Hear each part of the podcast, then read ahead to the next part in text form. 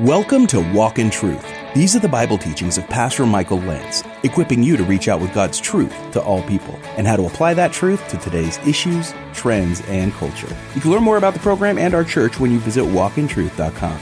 Now, here's Pastor Michael's teaching in Isaiah chapter 25 called He Will Swallow Up Death for All.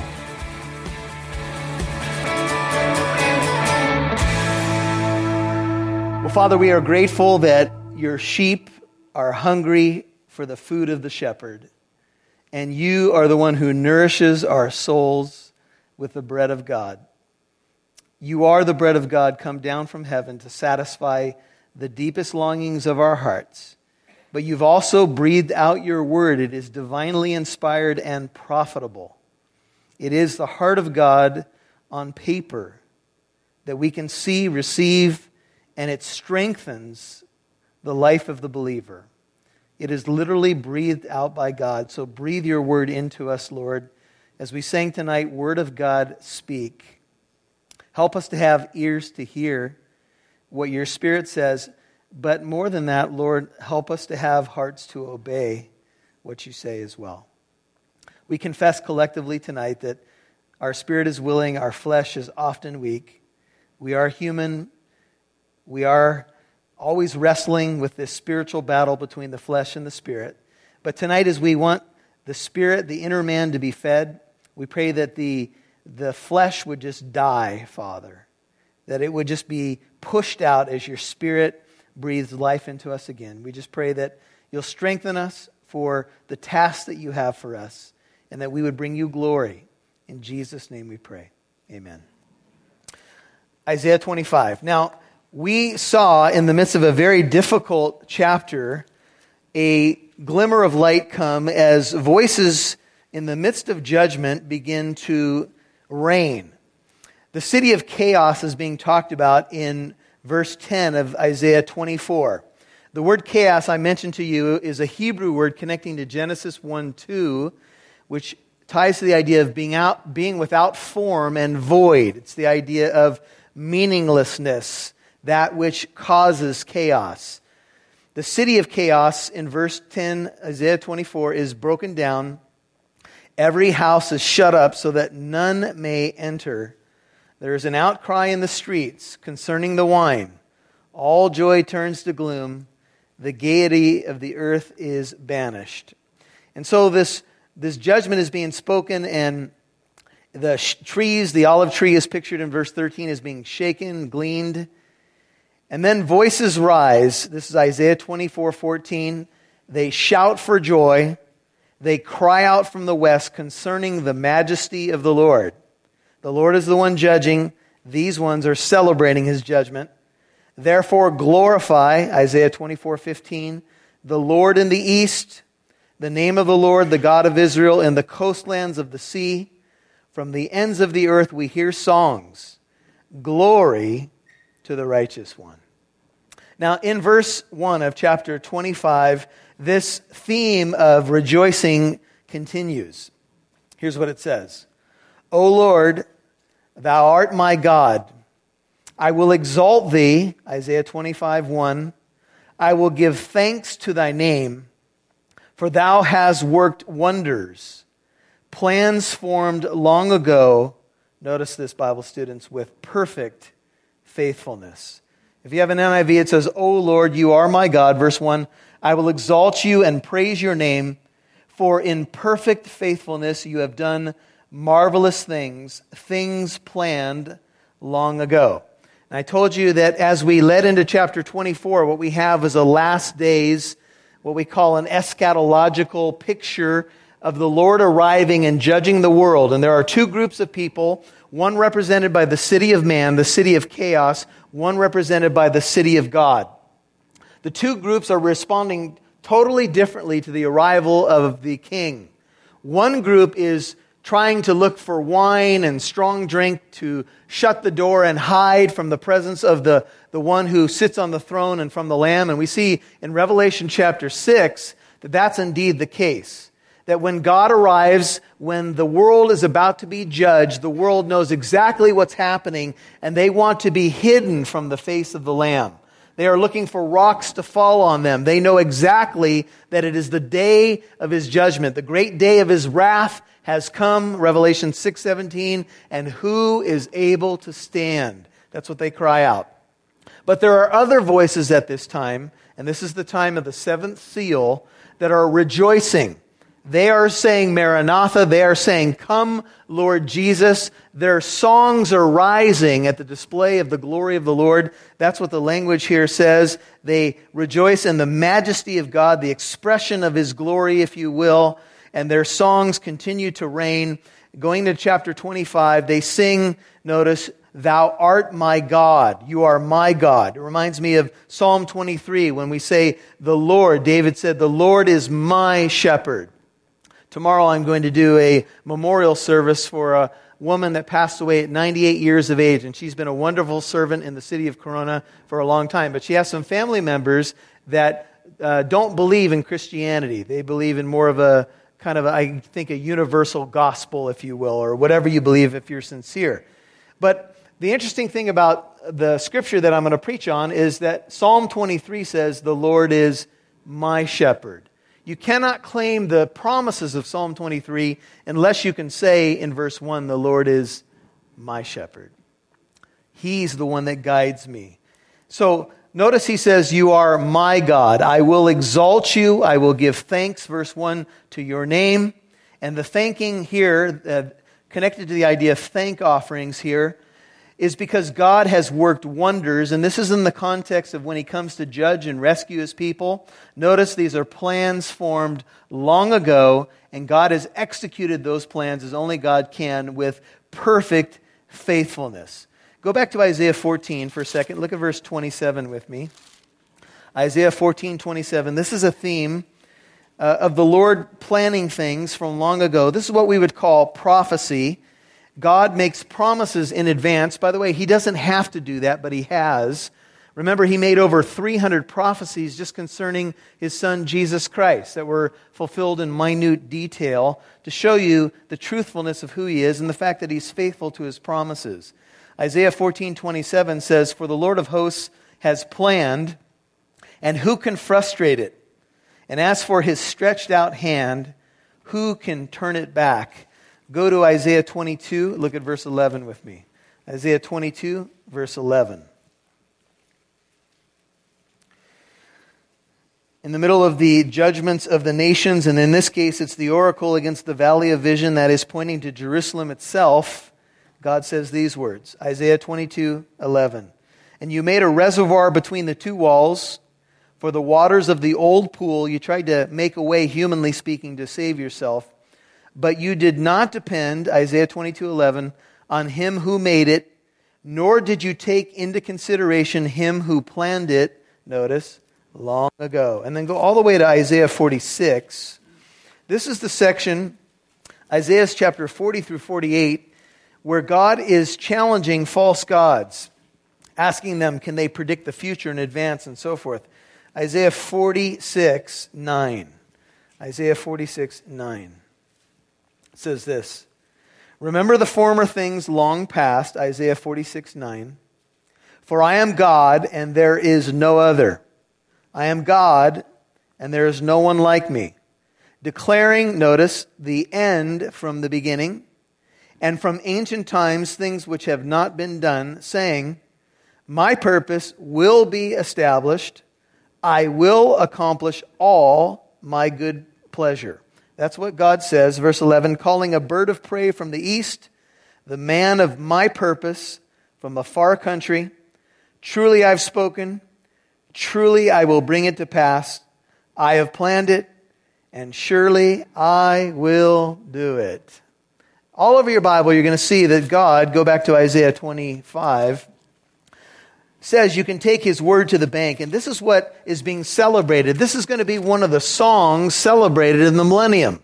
That God has been perfectly faithful to his promises. He is faithful and true. As a matter of fact, that's one of the descriptions of Jesus Christ, I believe, in Revelation 19, that he is faithful and true. True to his promises, faithful to keep his word. We live in a world where a bunch of people don't keep their promises, but God does. God does make us wait sometimes. And sometimes we don't even see the fulfillment of those promises necessarily the way we would hope in this life. But God is faithful. For thou hast made this city of confusion now, I believe, is the context. Isaiah 25, 2, thou hast made a city into a heap, a fortified city into ruin, into a ruin. A palace of strangers is a city no more. It will never be rebuilt. You might want to write in your margin there, Isaiah 24, 10, because this could be pointing specifically to the city of chaos again.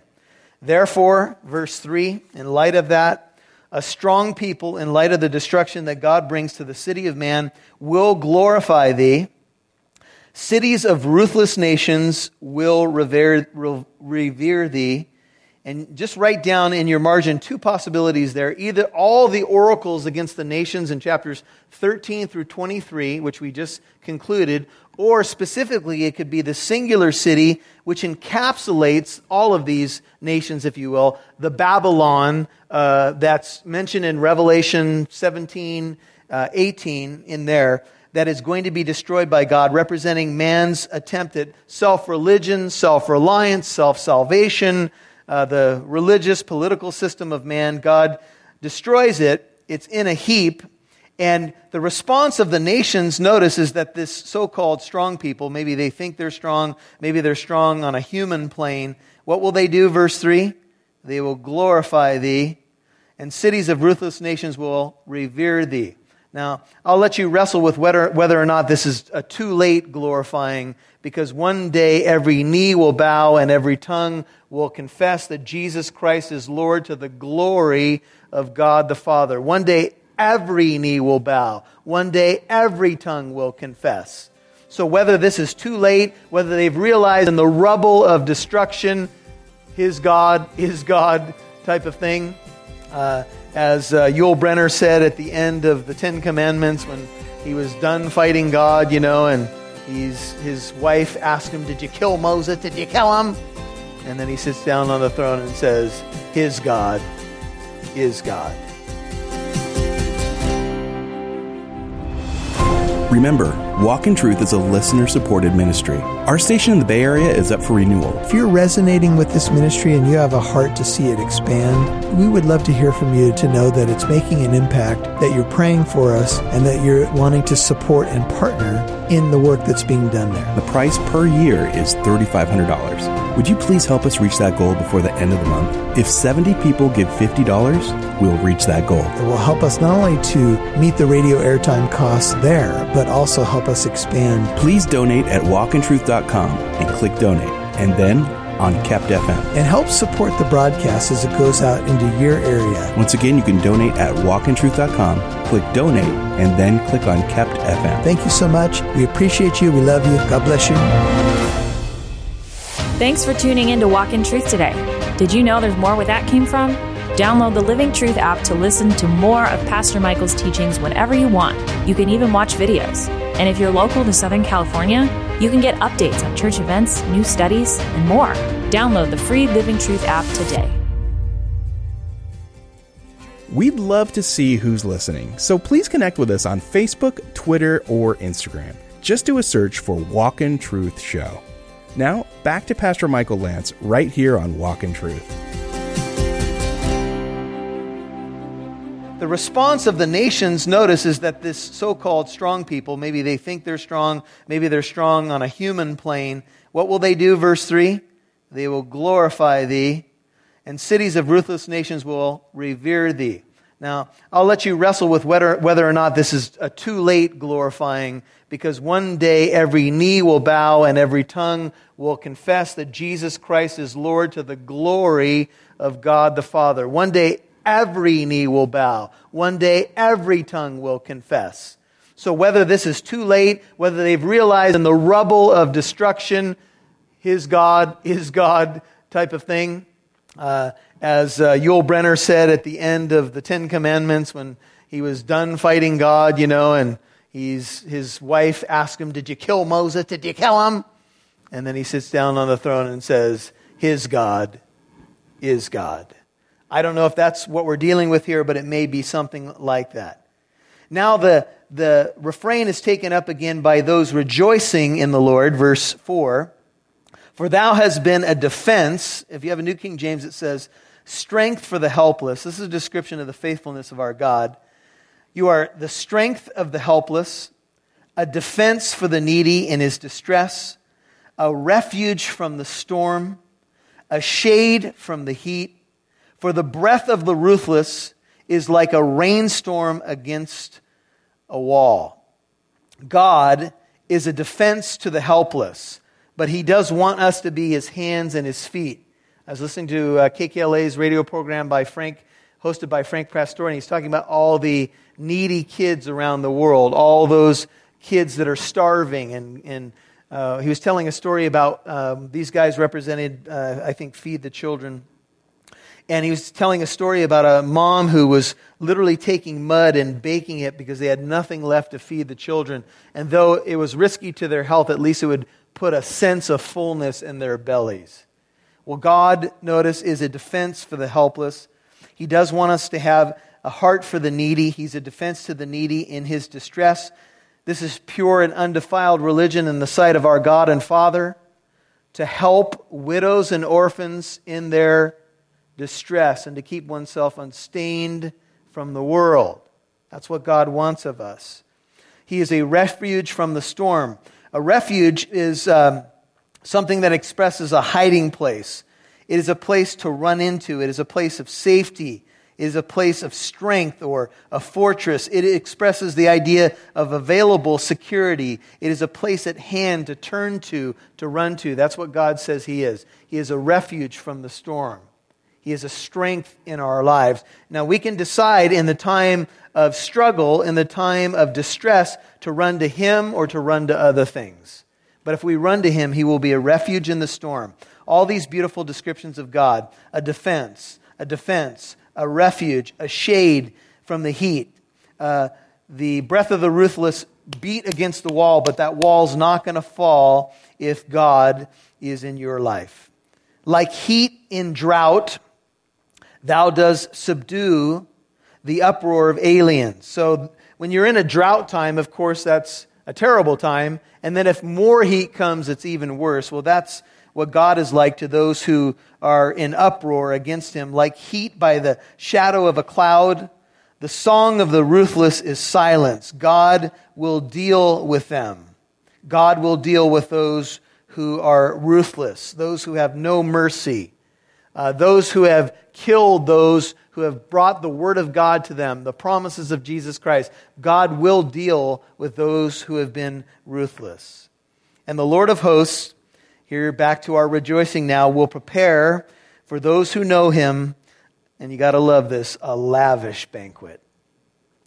For all peoples, I want you to see the idea of all here. Speaks of every tribe, tongue, nation, and people, not just Israel, but all peoples.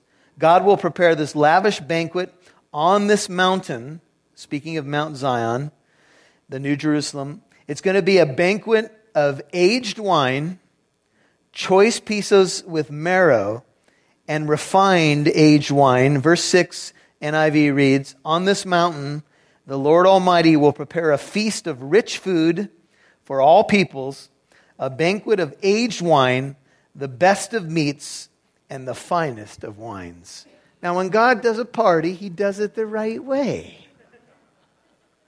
And when we're on Mount Zion in the New Jerusalem, don't think that heaven is going to be boring. Someone put it this way don't think that heaven is going to be like a Baptist wedding. I'm sorry if you're. Where there's a bunch of people in three piece suits standing with water cups, looking very proper. Heaven is going to be more like an Italian wedding. Music playing, people rejoicing, because heaven is this New Jerusalem, this millennial city is a place to celebrate. And I want you to see, Bible students, and I'll let you wrestle with this. There is what sitting on the table? Aged wine and choice meats. Amen?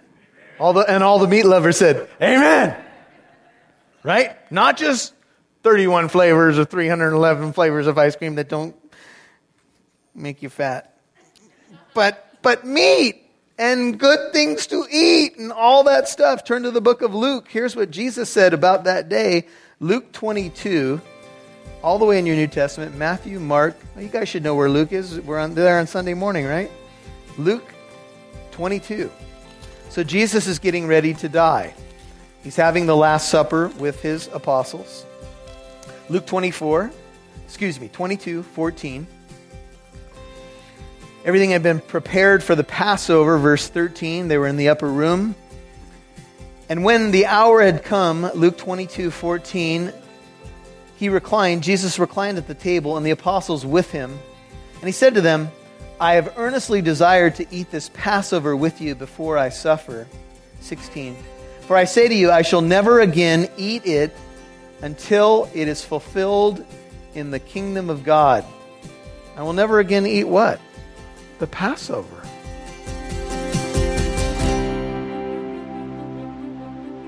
You've been listening to He Will Swallow Up Death for All, Part 1 on Walk in Truth. That's Pastor Michael's teaching in Isaiah 25. If you missed any part of today's program, you can listen to Walk in Truth on our free Living Truth app or wherever you get your podcasts. Make sure you download our free Living Truth app. It's the one with the red logo with pillars. With our app, you can learn more about Living Truth Christian Fellowship, the church behind Walk in Truth. It's where Michael Lentz serves as senior pastor. And if you're local to Southern California, the app gives you updates and information about upcoming Bible studies, free events, and services, both for you and your kids. If you live outside Southern California, you can still benefit from the Living Truth app. You can listen or watch Pastor Michael's previous teachings, and you can contact the church if you have any questions or comments.